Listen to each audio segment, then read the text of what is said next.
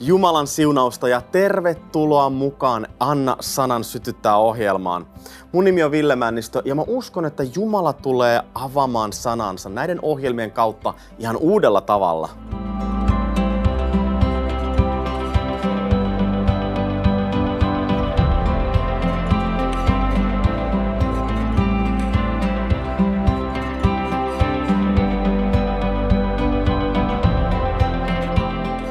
Tervetuloa mukaan.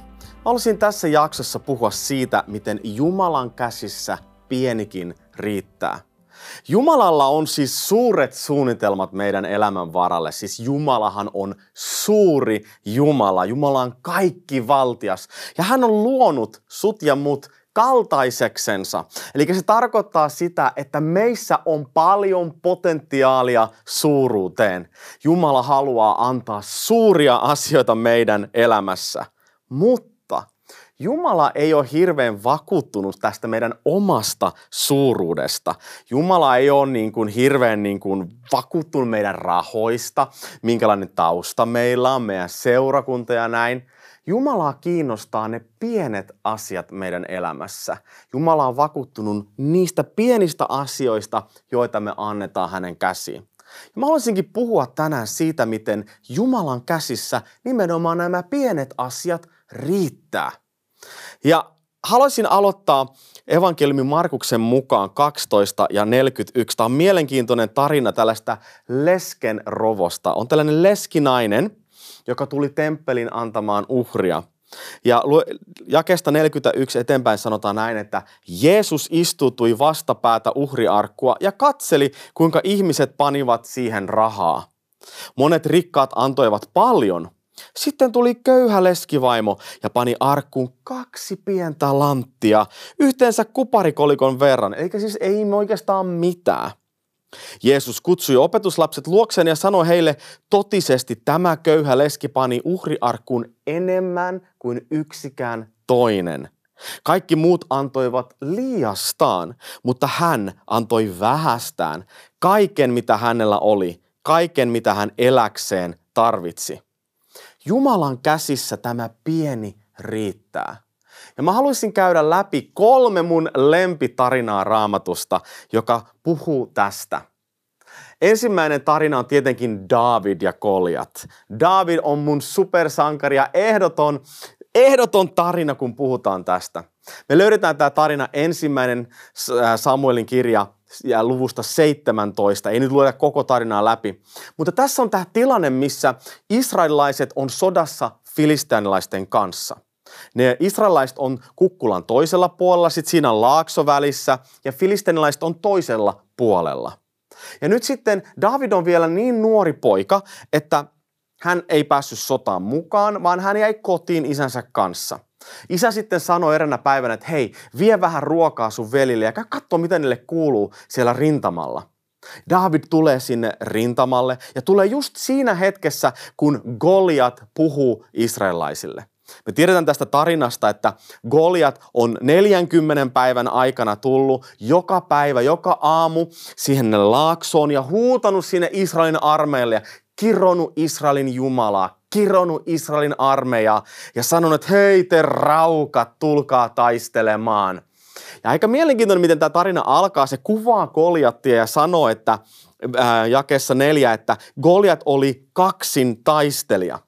Goliat oli kaksin taistelija. Ja me muista raamatun paikoista me myös luetaan, että Goliat oli ollut soturi koko hänen elämänsä. Hän oli sellainen niin kuin terminaattori, kunnon tappajakone. Hän oli koko elämänsä ollut taistelija, täysin voittamaton taistelija. Ja kaiken lisäksi pikkuvinkki, hän oli jättiläinen. Hän oli noin kolme metriä korkea taistelija. Ja voitte vaan kuvitella, kun tämä Goliat joka päivä tuli tänne laakso, puhuu israelaisille, niin Raamattu kertoo, miten joka päivä kun he kuuntelivat, niin sitä enemmän, mitä he kuuntelivat, niin sitä enemmän he alkoi pelkää. 40 päivää. Ne oli mennyt ja ne oli ihan täydessä pelossa nämä israelilaiset. Ja sitten David tulee sinne ja katsoo sitä Goliatta ja kysyy israelaisilta, että hei halo, miksi et meidän tapas sitä? Eihän tossa ole niin mitään järkeä. Kuka on tämä ympäri leikkaamaton Goliat?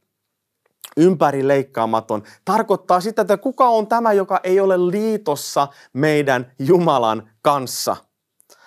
Ja Goliat huutaa sieltä sanoo, että hei, ei teidän tarvii kaikkien taistella. Yrittääkö yksi taistelee?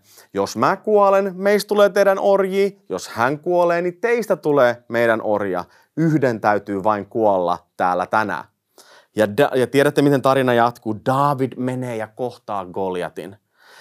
Davidilla on pieniä kiviä mukana. Hän menee lingon kanssa sinne kohtaamaan Goliattia. Ja mietin, että miltäköhän Davidista oikeasti niin kuin tuntui. Mä muistan, kun mä olin kerran Intiassa, mä olin opettamassa erässä raamattukoulussa ää, maaseudulla, me oli maaseudulla raamattukoulu, ja sitten illalla sen jälkeen, kun mä olin opettanut, niin mä sanoin pastorille, että hei, mä haluaisin vähän kävellä tuolla metsässä, ja mä otin sellaisen hammastikun mukaan, kun oli ollut, oltu syöty, ja kävelin sitten sen hammastikun kanssa siellä metsässä, yhtäkkiä siihen pienelle polulle, pari metriä musta, yhtäkkiä tuli jätti iso käärme. Se käärme nousi nousi tälleen pysty ja katsoi mua silmiin pari metrin päästä. Ja mä olin silleen niin kuin, että mä otin mun hammastikun suusta. Ja ajattelin, että no mene pois käärme, mene pois. Mä olin ihan kauhuissani, ihan jähmetyin siihen. Ja mä tiedän, mitä mun pitäisi tehdä. Mun asena oli hammastikku sitä käärmettä vastaan. No se käärme onneksi sitten jatkoi sitä matkaa. Mutta mä mietin, että miltäköhän Davidista tuntuu. Hän tulee näkemään tämän jättiläisen kolme metriä korkean koljat. Ja hän tulee kivien kanssa ja lingon kanssa kohtaamaan sitä. Mutta David oli erilainen. David vastasi ja sanoi näin Goliatille. 1 Samuel 17, jae 45 ja 46. Mutta David vastasi, sinä tulet minua vastaan mukanasi miekka, tappara ja keihäs, mutta minä tulen sinua vastaan Herra Sebaotin nimessä.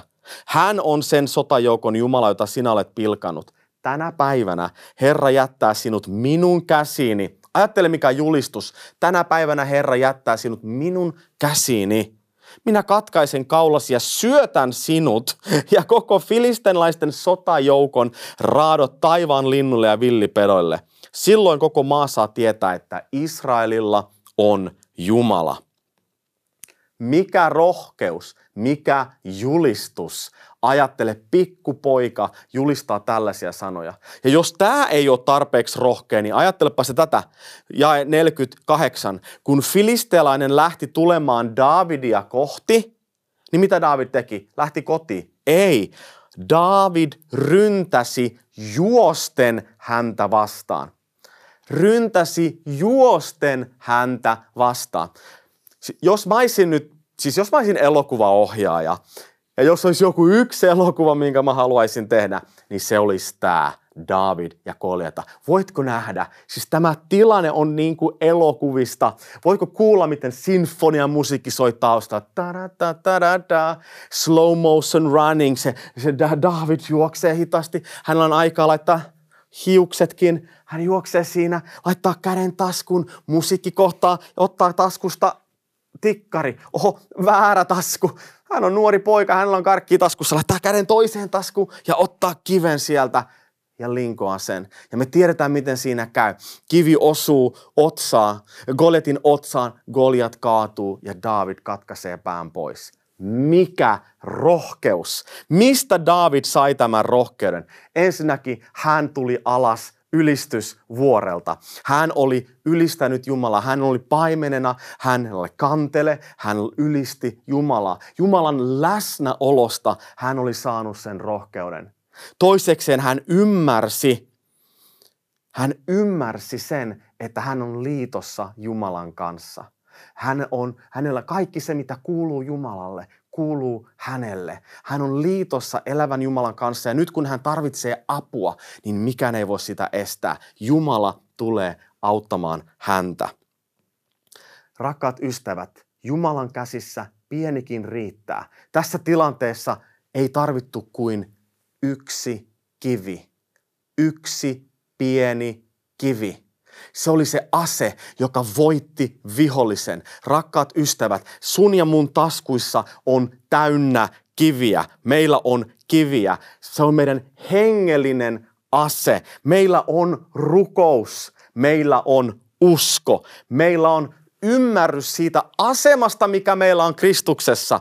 Meillä on identiteetti Kristuksessa. Meillä on vanhurskauden rukous, joka on voimallinen. Nämä kivet, mitä meillä on taskussa, on se hengellinen ase, mitä Jumala on meille antanut. Amen. Ja ne riittää, ne kivet riittää vihollista vastaan, kun Jumala on siinä. Amen. Olkaa siis rohkeita. Amen. Mun toinen, toinen tarina, mistä mä tykkään, on tämä, kun Jeesus ruokkii 5000 miestä ja lapset ja naiset. Ja mä haluaisinkin katsoa tätä tarinaa pikkasen tästä pikkupojan näkökulmasta. Ja me löydetään tämä tarina Johannes 6, jae 8 ja 9. Silloin eräs opetuslapsi, Simon Pietarin veli Andreas, sanoi Jeesukselle, hei täällä on poika, jolla on viisi ohraleipää ja kaksi kalaa.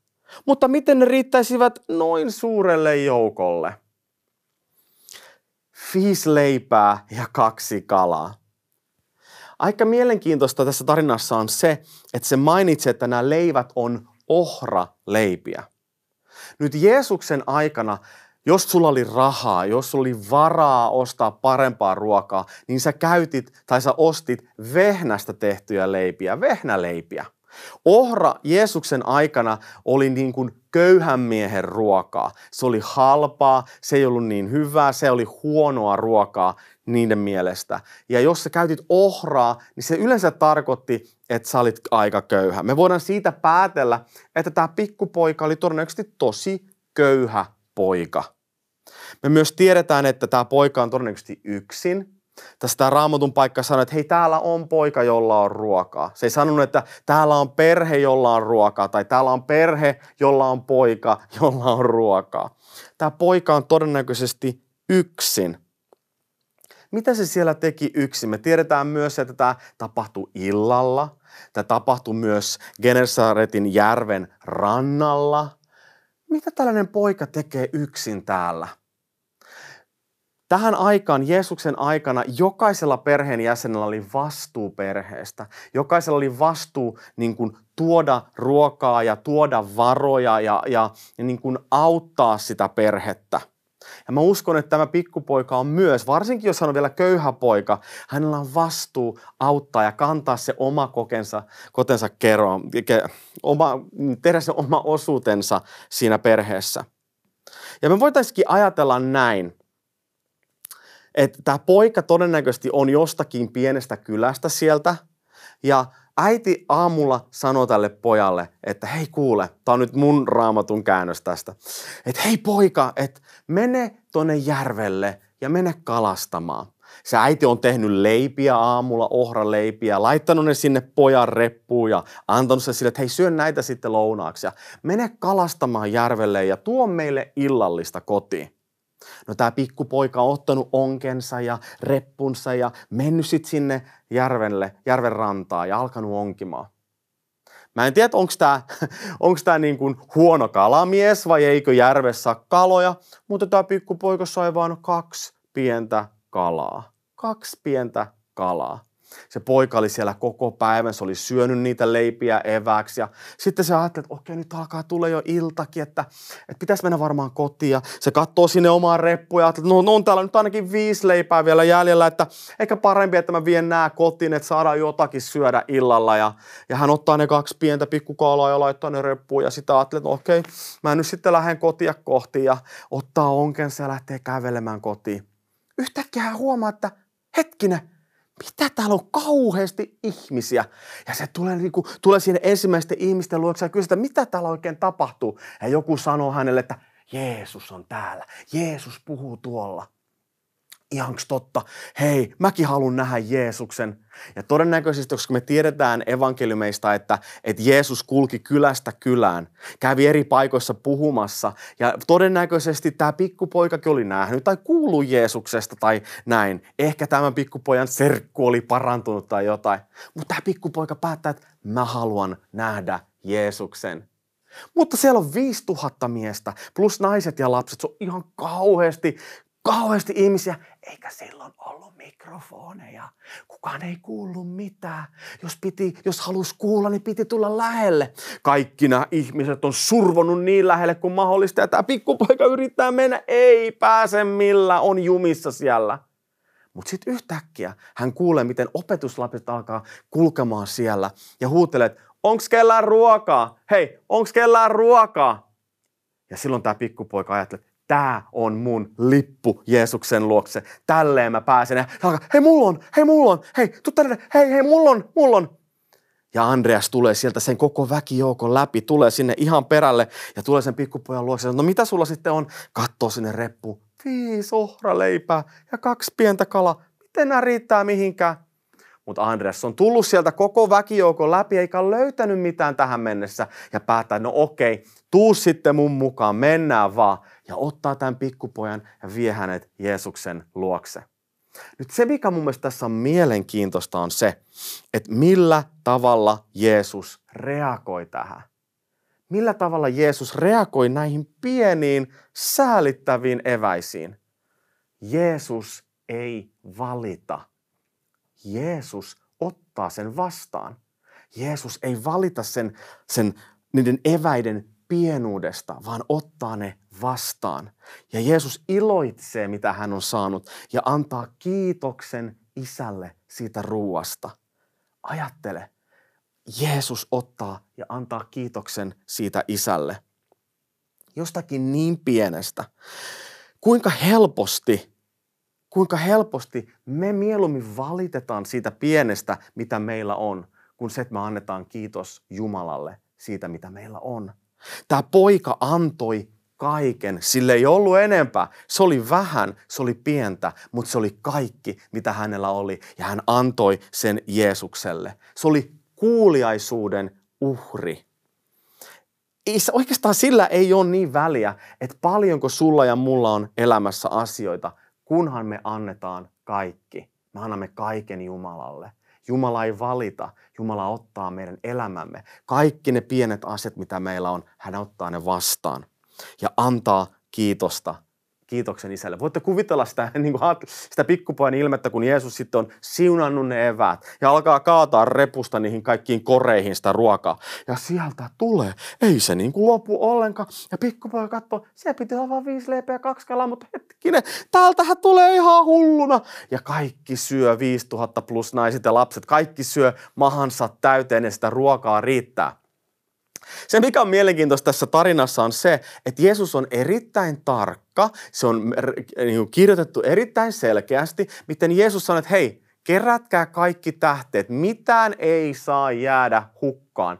Ja ne opetuslapset kiertelee, ne kerää kaikkia tähteitä ja kerää 12 isoa korillista täynnä tähteitä. Ja sitten tarina loppuu. Kaikissa evankeliumissa tarina loppuu siihen.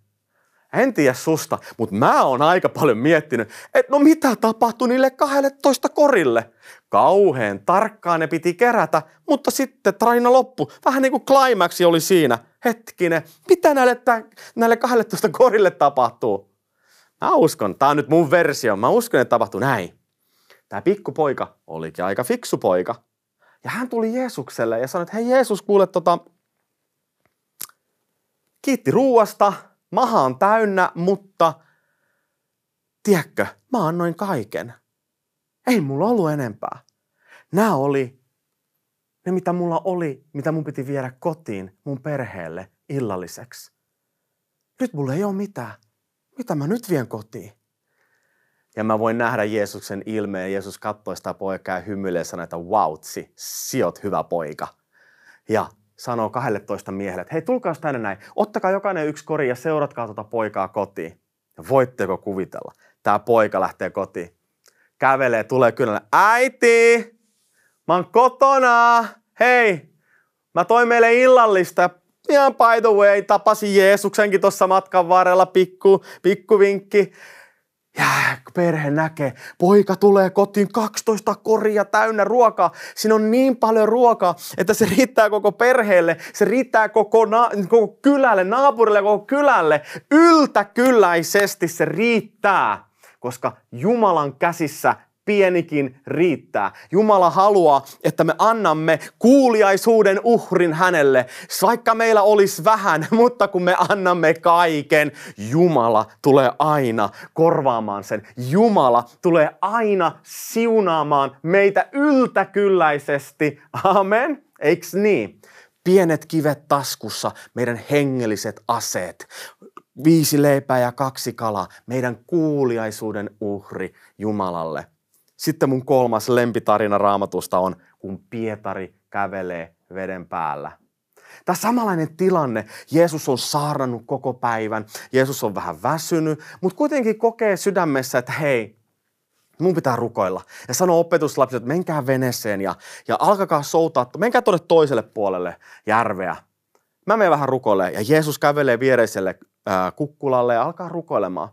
Keskellä yötä Jeesus katsoo sieltä ja näkee, miten nämä opetuslapset, ne, ne taistelee. On, on illan aikana tullut myrsky, on kauhea tuuli, on aaltoja ja siellä ne opetuslapset tsemppaa ja ne taistelee sen venen kanssa. Ei tästä ei tule mitään. Ja Jeesus ajatteli, että okei, mä lähden nyt heidän luokse. Jeesus tulee sieltä alas ja alkaa kävellä vetten päällä ja tulee heidän luokse. He ajattelee ensin, että hei, joku haamu. Ja Jeesus huutaa, ei, ei, ei, se olen minä, en mä ole mikään haamu. Ja siihen Pietari vastaa, kuten muistatte, wow, tämä löytyy Matteus 14, jaesta 28, että silloin Pietari sanoi hänelle, Herra, jos se olet sinä, jos olet sinä, niin käske minun tulla luoksesi vettä pitkin. Siis tämä on ihan käsittämätön vastaus. Ajatelkaa Pietaria. Herra, jos se oot sinä, käske mun tulla. Mä haluan tulla sun luokse. Ja Jeesus sanoo, tule. Tule. Mikä mahtava sana, yksi sana, tule, jossa on se voima. Pietarin kävellä veden päällä. Ja Pietari astuu veneestä ulos. Hän astuu ulos sieltä ja alkaa kävellä vetten päällä. Hän tulee Jeesuksen luokse. Mutta sitten tiedätte, miten tarina menee, kun rupeaa, Pietari rupeaa katsoa ympärille, että hetkinä, ai kauheita, täällä on myrsky, ai kauheita, täällä on tuuli ja kauheisot aallot. Ja kaikki se ympäristö alkaa puhumaan sitä synkkyyttä ja vaikeutta. Hän alkaa vajota sinne syvälle. Ja silloin Jeesus tulee, kun Pietari huutaa, että Jeesus, auta mua. Jeesus tulee, tarttuu Pietaria kädestä ja vetää Pietarin ylös. Ja tämä on tämä mun avainlause tässä tarinassa.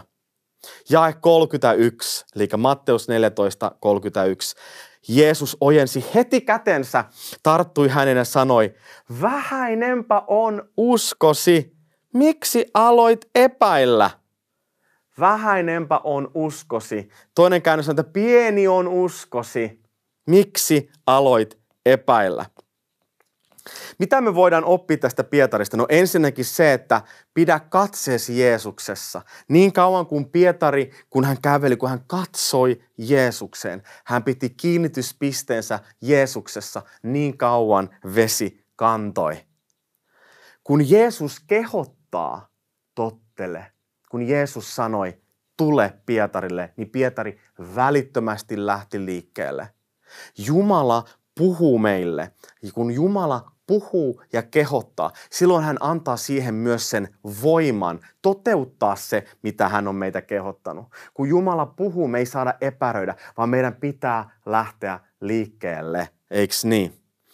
Kolmanneksi, usko vapauttaa sen yliluonnollisen. Kun Pietari astui veneestä, niin silloin se rupesi kantaa. Ei se vesi kantanut sitä ennen, vaan silloin kun hän lähti liikkeelle sen Jeesuksen sanan ja Jeesuksen lupauksen mukaan, kun Pietari astui sieltä veneestä ulos, niin silloin vesi alkoi kantaa. Silloin tapahtui se yliluonnollinen. Ja mä uskon, että monen teidänkin elämässä, kun te nyt katsotte, Jumala puhuu juuri nyt. On ehkä asioita, joita Jumala on puhunut aikaisemmin ja sä oot ehkä unohtanut, mutta mä koen nyt, että Jumala haluaa muistuttaa sua niistä asioista, mitä hän on aikaisemmin puhunut. Jumala sanoo, tule, lähde liikkeelle, mä olen sun kanssani, älä epäröi, älä pelkää, astu veneestä, astu siitä sun, siitä sun turvallisesta ympäristöstä, siitä veneestä, joka kannattaa just nyt, astu sinne veteen, sinne tuntemattomaan. Minä olen sinun kanssasi ja mä uskon, että Jumala haluaa yliluonnollisella tavalla auttaa sua ottamaan niitä askeleita, joita hänellä on varattuna sulle. Amen. Ja sitten neljäntenä tämä mun pääpointsi kun Jeesus vetää Pietarin sieltä ylös ja sanoo, pieni oli uskosi, vähäinen pali uskosi, miksi epäilit? No mä en nyt tiedä sitten susta, mutta mä ainakin luen tämän aika usein niin kuin tosi negatiivisesti tämän raamatun paikan, että pieni, vähäinen usko, voi surkimus, vähäinen, vähäpitoinen. Siis sähän oot ihan nolla, mikä pettymys. Itse sinne rupesit vajumaan, ne, vajomaan, niin pysy siellä – helposti me luetaan tälle negatiivista, mutta tiedättekö te mitä? Tämä raamatun paikka, tämä jae on ehkä yksi positiivisimmista jakeista koko raamatussa. Ajattele, sillä oli vähän uskoa, pikkunen usko, mutta se pieni usko, se vähäinen usko auttoi häntä kävelemään veden päällä kävelemään veden päällä sillä vähäisellä uskolla. Ne kaverit, jotka oli siellä veneessä, jotka jäi jälkeen, niille ei ollut yhtään uskoa. Pietarilla oli sentään vähän uskoa ja se kantoi häntä veden päällä. Minä haluan, että mun elämässäni on edes se pikkunen usko, koska se auttaa kävelemään veden päällä, eikö niin? Älä aliarvioi sitä vähäistä, mitä sinulla on. Sinulla on uskoa. Jos sä uskot Jeesuksen Kristuksen pelastajana, se on tarpeeksi. Pelastus on suurin ihme, mikä on tapahtunut meidän elämässä. Sitä suurempaa ihmettä ei ole voinut tapahtua. Ja sä et voi uskoa Jeesukseen, ellei sulla ole sitä uskoa. Ja silloin, jos sä uskot Jeesuksen, sulla on kaikki se, mitä sä tarvitset. Se pieni riittää, kun me annetaan se Jumalan käsiin. Halleluja se, mitä me tarvitaan, ei ole siis se, että me pumpataan nyt uskoa enemmän, että mulla on uskoa siihen mun omaan uskoon, että mä jotenkin voisin tehdä. Ei, vaan meidän uskomme on Jumalassa. Ei tarvi mitään pumpata, vaan meidän täytyy saada Jumalaa, Jeesus Kristus, valtaamaan enemmän tilaa meidän elämässä, koska sitä kautta, mitä enemmän Jumala saa meissä tilaa, wow, wow, wow, wow, wow, vesi kantaa, kun me astutaan veneestä ulos. Halleluja, koska Jumalan käsissä pienikin riittää. Rakkaat ystävät, meillä on pieniä kiviä taskuissa. Ne on ne meidän hengelliset aseet, jotka riittää vihollista vastaan. Rakkaat ystävät, meidän eväät, meidän omaisuus, meidän elämä voi tuntua vähäiseltä ja pieneltä. Se on niin kuin viisi leipää, ohra leipää, köyhän pojan leipää, viisi leipää ja kaksi kalaa, mutta se riittää, koska se tulee kuuliaisuuden uhrina. Ja kun me annetaan kaikkemme. Se on vähän, mutta se on kaikki. Ja kun me annamme Jumalan käsiin kaiken, silloin se pieni riittää Jumalan käsissä. Ja rakkaat ystävät, se usko, minkä Jumala on sun sydämeen antanut, sun elämän ylle antanut, se riittää. Uskokaa Jumalaan, Jeesus sanoo. Uskokaa Jumalaan ja te voitte puhua tälle vuorelle, siirry ja silloin se vuori siirtyy. Amen. Jumalan käsissä, rakkaat ystävät, pienikin riittää. Jopa sinun ja minun elämä. Amen. Jumala teitä siunatkoon. Moi.